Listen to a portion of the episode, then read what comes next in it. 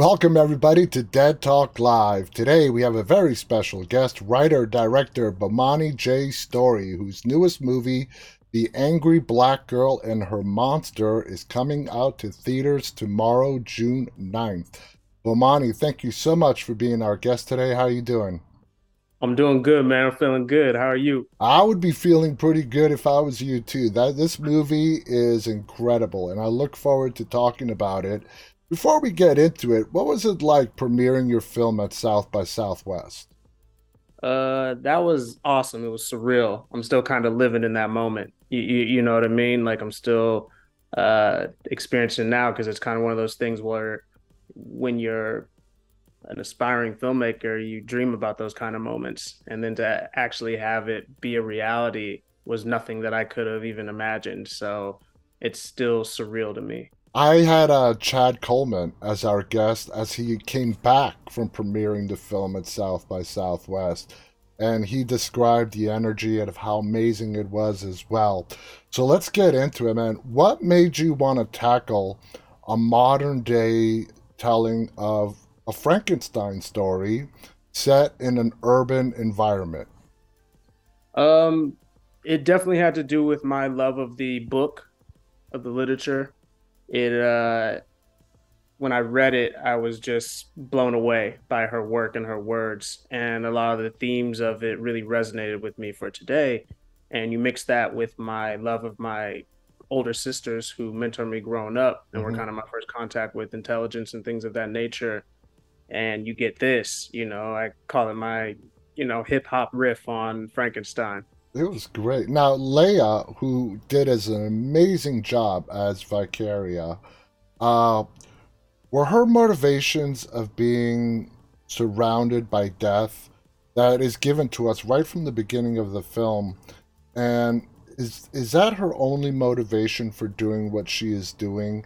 Is to really bring back her lost loved ones, or is the science element to it a bigger play for her? I mean, I want to leave that up to interpretation for who's watching it. You, you know, it's like uh, a big thing for me is always the relationship of the movie between its audience and the film itself and the story itself and how they feel about it.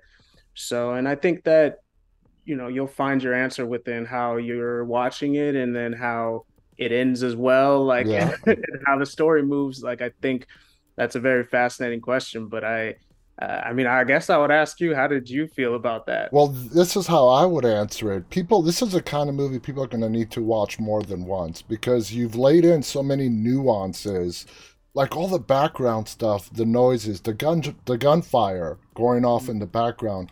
You really bring us into that neighborhood, into that setting of what's going on and what life is like living there, being in danger of being shot at any moment in the day.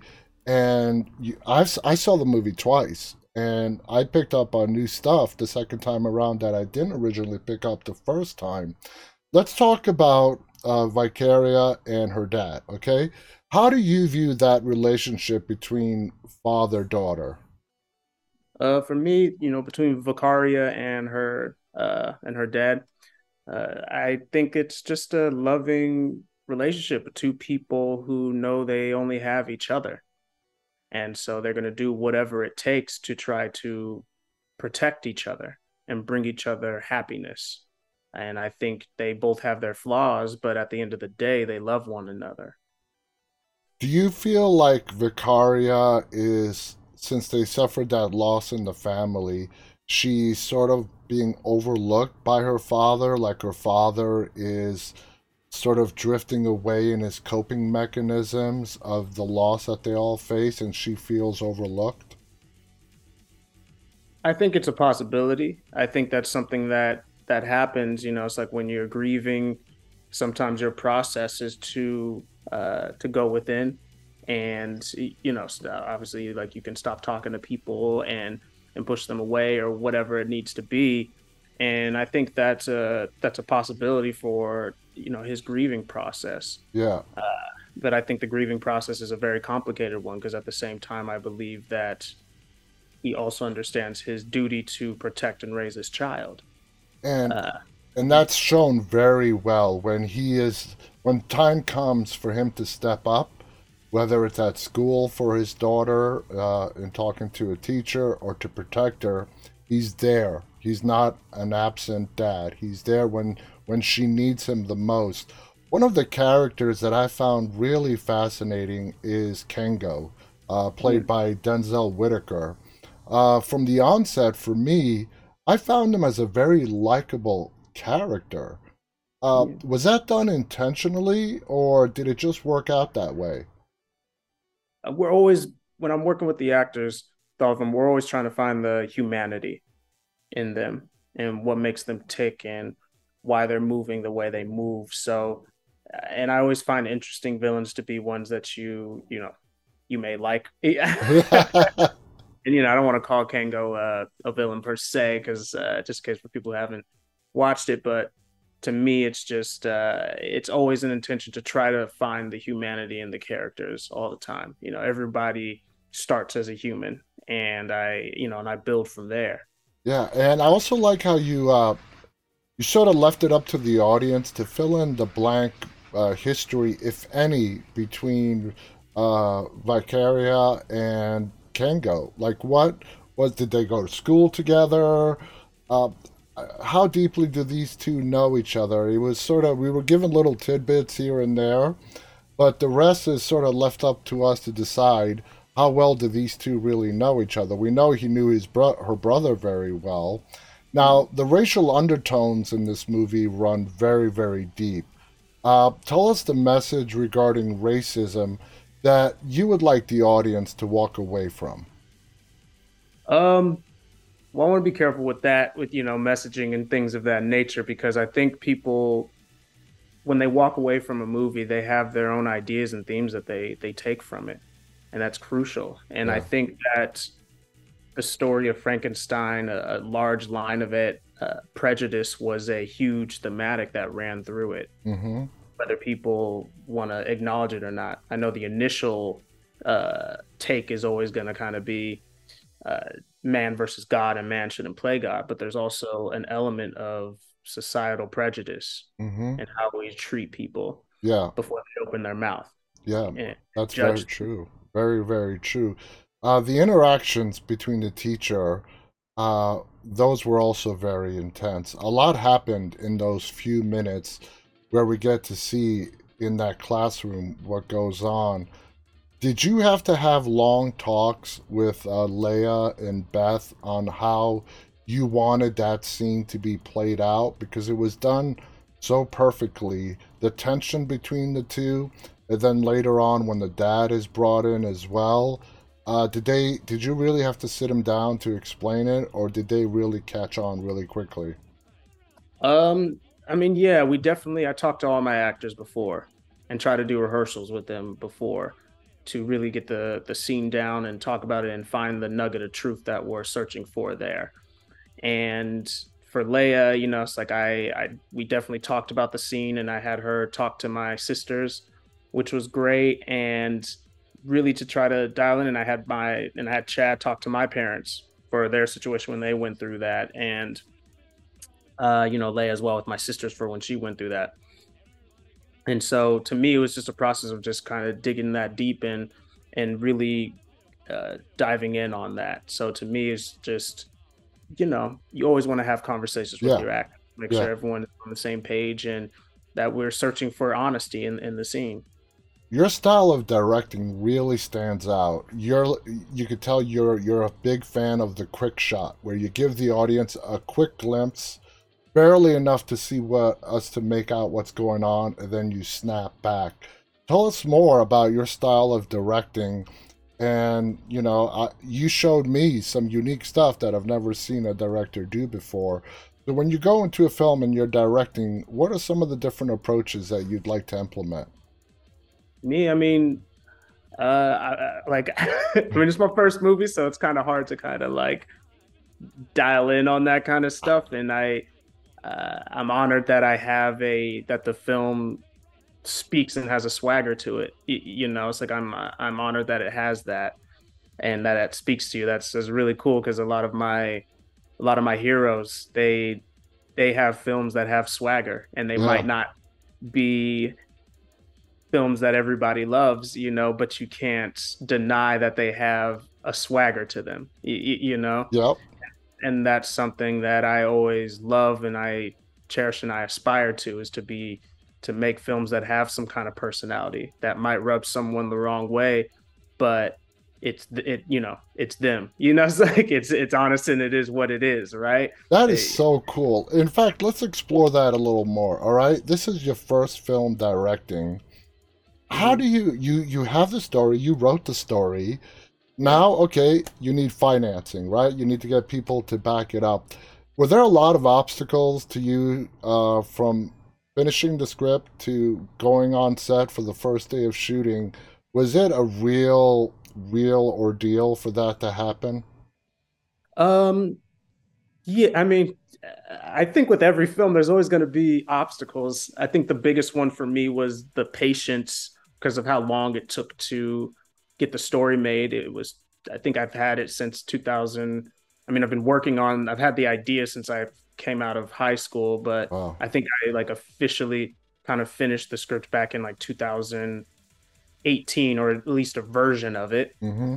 okay and then you know was pushing it around until something snapped in like 2020 and then we started filming literally basically a year ago uh in 2022 so i would say it's just more of the the the, the biggest challenges and setbacks were just the patience to to wait you know and understand that it's coming you, you know i think that was more of that was probably the biggest hurdle because you know you you have it and you want to go but can't Uh, yet I'm smiling. I'm excited. You know why? I, I talk to a lot of filmmakers, and um, just knowing that this is your first feature film and how good it was, I see you as like the next rising up and coming it director. You know what I mean? And I'm I I've never said that before. You can watch every one of my episodes. I've never said that before. Now let's keep going on with the movie. Now you know, I don't want people thinking that this is just a retelling of a Frankenstein story. It's not. It's not. Yeah. It's absolutely not. It's it's it goes deeper. It's very unique. You give us your own point of view. What were some of the elements that you incorporated into the story that made it your own? I mean, besides the obvious, the urban environment and all that, what were some of the elements that you really wanted to make your own? from the original Frankenstein. Um, I mean, really, it was a matter of just a couple things, just like my my take on the the novel. I know a lot of people when they read it, again, they they they find the thematic of man versus God and man shouldn't play God and therefore should be punished for playing God. Yeah. And to me, that's just a interpretation or an interpretation, just one way of seeing it. And to me, when I read the novel, I always saw Victor as he was grieving, hmm you know, and this was his grieving process. This is how he, you know, this is how he dealt with it. And that was kind of my my angle for it. And also just some of the you know, I guess I don't know if this sounds cliche or not, but then some of the filmmakers that I look up to when I'm adapting this, you know, it's like I understood I was making a horror movie and I love horror. So, but what were the horror movies that I love the most? And those more those horror movies that I that I love, my aspirations were always movies like the original Black Christmas Mhm. and the original Texas Chainsaw Massacre. Uh, you know, The Shining's in everybody's blood, whether they like it or not. So that that's gonna come in, you know. And you know, uh, Alien, uh, the first Alien, yeah. like those those uh, movies were constantly in my my repertoire of what I'm thinking about when I was making this movie. Not to mention, of course, like uh, some of my heroes like Aronofsky and Billy Wilder are on my mind as well. So really trying to aspire to capture two percent of what those geniuses could do. Well, those are great people to look up to. Now, you Yeah. said it is a horror movie. It has its share of gore and violence, but it's Yeah. it's nicely balanced with the story. Uh, whether it came time to direct or when you were writing the story, Uh, did that present a problem? Did you want to maintain a nice balance between the horror part and the storytelling? I mean, of course, you always want to do that. Like, you always want to tell a great story, and you also want to respect the genre itself. Uh, I'm not one of those people who thinks, you know, genre is trashy. Like, I love genre, Mm-hmm. and I don't want to be someone who's just kind of disrespectful to it, right? Yeah. You know, it's like I always want to aspire to uh, respect the genre, tell a good, have fundamentally good characters that you know the, really search for their humanity and uh and things of that nature. So it's always going to be a tough balance, and I I hope I was able to strike it. Oh yeah. Th- there's a fine line between madness and genius. In your view, uh, what makes Vicaria different from Victor Frankenstein? I mean, honestly, to me, it's like I don't. I mean, outside of you know the racial dynamics of everything, but to me, I don't see too much of a difference between the two. As I said, I think they're both grieving, and I think they both are trying to restore order or restore their uh, their family. You know, Yeah. it's like I mean, Victor may not have tried to like taken his mom's dead body who died early in the movie or whatever and tried to do that, but Mhm. um I believe that he was grieving his mother's death in the very beginning. Yeah. And I believe because he suffered so much loss at a young age and stuff like that, he was trying to rectify that, even though it was impossible because they were gone. But I hmm believe he was trying to rectify that. Like, that's just my viewpoint when I was reading the book. And then once he realized that, you know, spoiler alert if you haven't read the 200 year old book, I think we're once he allowed.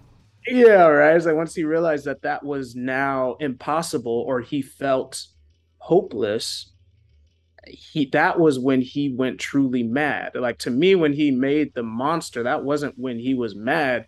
He was mad when the monster killed his wife and the last person of his family, Yeah. and that's when he went on his Moby Dick esque Captain Ahab revenge spree, and you know to the end of the earth to try to kill him. Yeah. Right? Yeah. Absolutely. I completely agree. Uh, one last question before we go. There's this great line in the film from Vicaria where she says, Cancer is not a disease, it's a symptom. And the teacher asks, if that's a symptom, what's a disease? Disease, and she says death.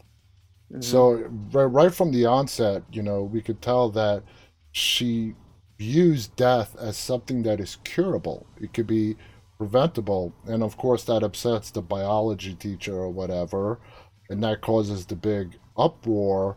Uh, when you were writing that specific line, what were you aiming for? What what were you trying to show us about Vicar- Vicaria and her mindset? Yeah, Vicaria. Vicaria. Uh, yeah, she, I believe, again, like this is where, uh, to me, the line "death of a disease," death is a death, death is a disease. Sorry, that line is, you know, there's two components to it. For one, it's it's what she's feeling. That's what she's taking from all this, and that's what she wants to accomplish, and that's what she's going to label everything uh, when it comes to people dying and when it comes to death. It's just like that's the problem. So how do you fix that? And Yeah. that's her way to rationalize it. The way for me I capture it is like a through that line, death is a disease, to also pay homage to my one of my favorite movies, The Fountain. It's a line that he he says in that. Uh and so yeah, to me that's just her that's her mantra. Like I believe that when someone is going through something emotionally in order to get themselves through it, you know, you might invent things or whatever it may be before you actually come to terms with the grief that you're facing or whatever you're going through. And her mantra and what she believes and what she's holding on to, because that is the only hope, you know, Yeah. for her to be able to restore her family is that death is a disease. Otherwise, it's just completely hopeless, if that makes sense. and that's perfectly put. We're out of time. I want to thank you so much. Everybody, you got to check this movie out. It's coming out in theaters tomorrow. It's called The Angry Black Girl and Her Monster. It was written and directed by our guest, Bomani J. Story. this movie is going to take you on a roller coaster ride, uh, and it's uh, a telling of the Frankenstein story, but from a completely different and unique point of view. Bomani, congratulations on the film. This is going to do phenomenal. Thank you so much for being our guest. I want to thank our audience, those yeah. of you who are tuning in live, and the majority of you who will be watching this later on. On behalf of Bomani and myself, stay safe and stay walking. Bye, everybody. See you later, y'all. June 9th.